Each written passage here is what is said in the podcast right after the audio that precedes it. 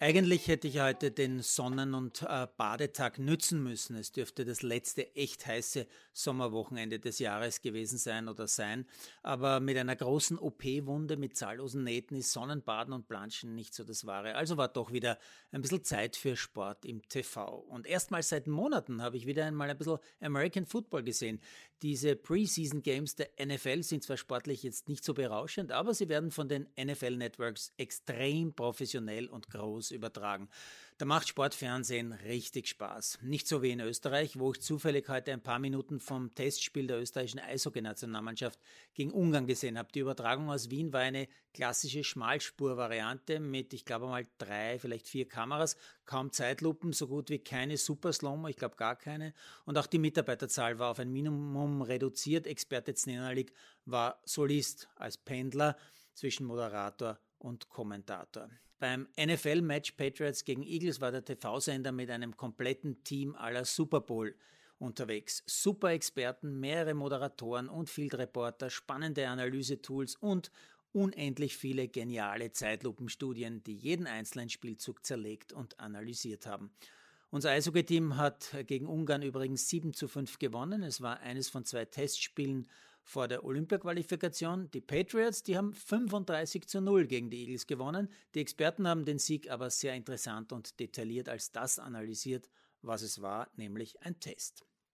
Gesehen habe ich heute natürlich auch Teile der achten Etappe der Spanien-Radrundfahrt im Südosten Spaniens in der Gegend von Cartagena oft zu sehen, das sogenannte Mar Menor. Das äh, gibt ja diese natürliche Barriere zum Mittelmeer hinaus, also dieses hauchdünne Inselband, das dann aus der Luft so aussieht, als würde es das Meer von einem ganz großen See trennen. Es handelt sich aber natürlich auch um Meerwasser mit unendlich viel Strand und entsprechend viel Tourismus.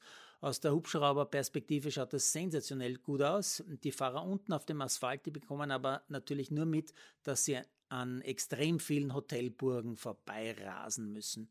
Sportlich hat die Etappe genau das gebracht, was man erwartet äh, hat. Ein relativ ruhiges, ja fast entspanntes Rennen bis zum Schluss mit einem Massensprint am Ende. Sieger in Melanga del Mar Menor, der Niederländer Jakobsen. In der Gesamtwertung keine Änderung, also weiter Roglic vor dem Österreicher Großschartner. Ja, und der Vollständigkeit halber jetzt auch noch die anderen fast überall zu lesenden Meldungen, vor allem Fußball.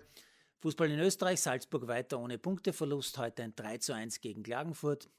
Momentan sind die großen Wiener Rapid und Austria also Vorletzter und letzter, aber morgen ist ja auch noch ein Tag. In England gewinnt Liverpool das erste Heimspiel mit Zuschauern seit gut eineinhalb Jahren gegen Burnley mit 2-0. In Deutschland schießt Burgstaller zwar ein Tor, aber St. Pauli verliert trotzdem in Paderborn 1-3. Ja, und auch Dortmund verliert und zwar 1-2 gegen Freiburg. Da werden sich die Bayern wieder freuen. In Frankreich hat Paris noch immer ohne Messi und Neymar spielen müssen, trotzdem 4-2 gegen Stade Brest gewonnen. Ja, und eine Covid-Meldung kann ich nicht vorenthalten. Bei EM-Halbfinale, Fußball-EM-Halbfinale und Finale sollen rund äh, sollen laut britischer Gesundheitsbehörde über 2000 Infizierte im Stadion gewesen sein und sich weitere rund 3000 angesteckt haben. Was für ein Fest für Fußball und Virus. Beides war abzusehen.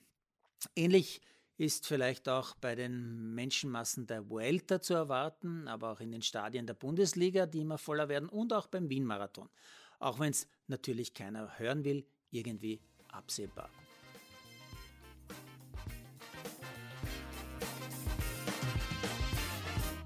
Produziert von Malderino Chiesens.